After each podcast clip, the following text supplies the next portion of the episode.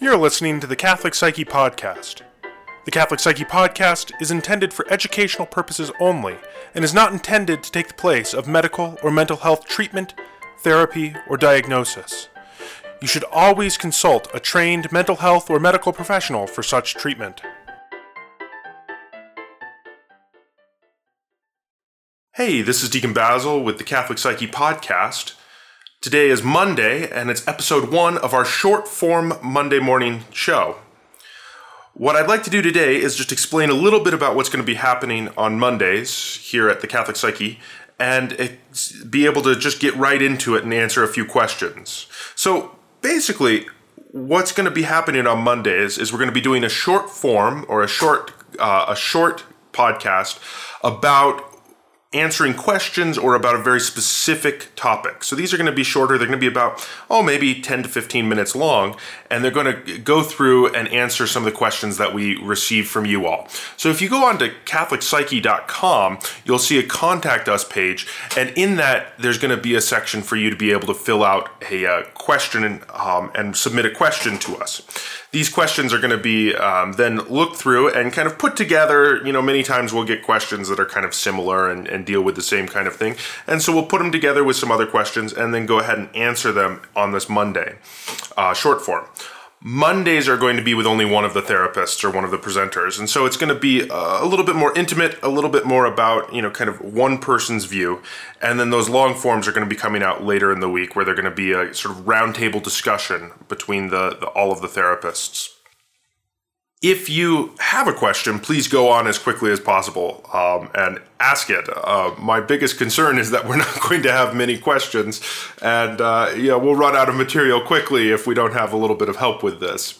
So go ahead and jump on to CatholicPsyche.com and uh, get some of those questions submitted as quick as possible. Um, anything dealing with psychotherapy or psych- the psychological life, anything dealing with you know maybe the church fathers or some of our different um, views on the church father, or if you want to question us and and argue with us about um, maybe our approach to psychotherapy, maybe it's not in line with your understanding, we'd really love to you know be able to talk through those things um, with with you know answering those questions.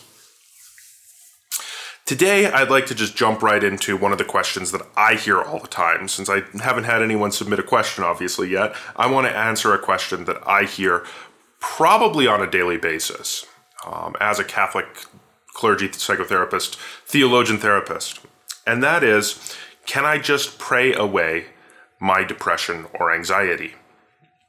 And the answer, simply put, is somewhat we as Catholics believe that there are two kinds of healings that take place in uh, in the world. The first one is a healing of divine grace. And this is exactly what we hear about in the scriptures. This is what we hear about as sort of miraculous healings that take place um, in in the lives of saints or in in the world even to this day. You know, there are miraculous healings that take place, and so what we you know we believe that those are accurate and that those are true, but we also have an understanding that those are exceptions to the common way in which people are healed. Yes, the Lord does heal us miraculously and through prayer but he also heals us through the hands of a surgeon. You know, very often I think there's this mutually exclusive thing that, well, if if I don't um, if I don't go to the doctor and only pray, then I'll be healed. Or if I go to the doctor, then I shouldn't be praying about it. I should just trust the doctor. And I think it's a both end. I think we pray for healing, but we also take care of our medical lives as well. Part of that is in relation to depression and anxiety you know the the jury is in on this um, from a medical and mental health uh, per, perspective. Depression and anxiety are are mental health disorders, and you wouldn't necessarily stay at home and pray through getting the flu. I'm, i mean, I know it happens. I know that there are people out there that, you know, say, well, I just need to, you know, pray through this illness and then I, I won't have to worry about it. But you wouldn't necessarily just do that with the flu in many cases. If you're, if you're sane, you're going to go to the doctor and get some help with that. You know, you don't pray through a broken arm, you go and get it set in a cast. Yes, you pray for healing that the, that the arm heals, but you just go get it set in the cast. It's the same thing with depression, I think. Sometimes I think, well, people believe that well, if it's you know a mental health issue, then it's not real or it's not as serious or that it's not a big deal and I need to just get over it. For the longest time, we've had this sort of moral moral decision based off of you know the way in which we we, we do things in the mental health world. Like um, oh it's immoral for me to um, suffer from anxiety or it's immoral for me to suffer from depression. And that's not the case. It's a medical mental health issue. And it should be treated in the same way that we would do you know any of the other mental health or, or excuse me any of the other medical issues that might come up. There's this ancient heresy that uh, I think is playing into people's vision of this, and that heresy is called Pelagianism. And there's a lot of areas in where in ways in which Pelagianism has developed and changed and what it has done over the years. And and you know, it, it's probably worth going into at some point, but essentially Pelagianism can be summarized as me thinking that I can earn my salvation and me thinking that if I do good works, good things will then happen to me. And it's sort of this trade one for one, you know, or, or 10 for one, that if I do 10 good things, then I'm going to somehow be blessed in this regard. And that gets right back to the book of Job. You know, Job, one of the biggest things that Job struggled with was that he was a good person he did good things. He sacrificed even for those who, who um, you know, for, for those who had sinned against him. He was sacrificing for, and so it that's what is so strange in the book of Job that that he was a good person and yet all these terrible things happened to him. And that's I think the exact aspect of Pelagianism, that same attitude that, look, I'm doing these good things, therefore I should be healed, therefore I should get to salvation, therefore good things should happen to me, therefore my business should take off, or I did all of these different things, therefore I should be blessed more than other people. And the thing is, is that that's just not the case. This is a heresy for a reason. And the way in which it is a heresy is that God's will might be abstract and difficult for me to comprehend. And God's will might be something that I have to struggle with and don't necessarily agree with through most of my time. I can't control God and say you have to do these certain things in order for me to be able to, uh, you know, you have to do these certain things because I've done them. It's not a one to one kind of comparison. I did these good deeds, therefore you must do good deeds for me, God. I think that gets back to my favorite icon um, and we have it in my church here in Denver. Um, it's an icon uh, of Christ in the tomb, um, and it's it's it's really kind of an interesting icon. It's got Jesus's body, and then in the box, and what it represents is Christ in the tomb.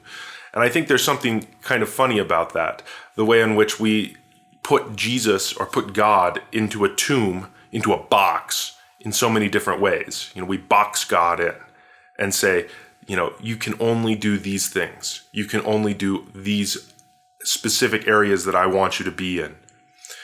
And then right next to that icon, you know, the Jesus in the box is sometimes what I irreverently call it. Right next to that icon is the icon of the resurrection. It is Christ bursting forth from the box that we put him in. It's Christ coming forth, as we say, like a bridegroom, but you know, Christ coming forth from all of those little areas that we tried to contain him in. And and the symbol of that I think is really really true. We can't control God. And I think that's really a beautiful thing. So how does that get back to me praying away my anxiety and depression? Well, we have to number 1 trust that the Lord wants us to be healthy psychologically. And with that, we then have to trust that the Lord is sometimes going to have us healed through either the hands of a surgeon, the medication of a psychiatrist, or the words of a uh, clinical mental health professional like a counselor or a psychologist. These things can be extremely helpful. And there's an ancient, ancient tradition of what we would call these, these physicians or these healers um, who used everyday medical, the medical technology of their time, the medical practices of their time, and used those to heal um, people instead of these mystic divine healings, or in addition to them, I should say. My one that comes to mind is Saint Cosmas and Damian, who were what they called the unmercenary healers, you know, the ones who didn't accept uh, payment for their services. I sometimes joke that as a psychotherapist, I'm a mercenary healer. I do have little mouths to feed at home, but, you know, this idea of they were these unmercenary healers. And what would they do? Well, Cosmas and Damian would go off and they would do medicine and, and the, the best medical technology that they had at the time, the medical techniques that they had at the time. Now, of course, this was very early on um, and, and ancient, so the medical techniques were very limited in what they were able to do. But their healing came through them being close and discussing the issues and discussing things and being present and being a healing presence in the lives of their patients. So, the simple and the long answer is can we pray away our psychiatric or psychological struggles? And the answer is that the Lord can, but we can't put God in a box and say, I've prayed, therefore you must act. What we do need to do, though, is trust that the Lord's will is what's best for us in our lives, and then go seek the mental health or medical attention for our specific ailment that is that is necessary. Sometimes that means psychiatric care. Sometimes that means um, working with a therapist. Sometimes that means working with a medical doctor. Sometimes that means getting blood work and looking at different aspects of the hormonal levels and all of those different things. But it is trusting the process. It is trusting that the Lord truly does want us to be healed that I think is most important. At least that's the way I see it. So if you have any more questions that kind of come up, please feel free to drop a line on catholicpsyche.com and we'll go ahead and answer those questions coming moving forward. God bless.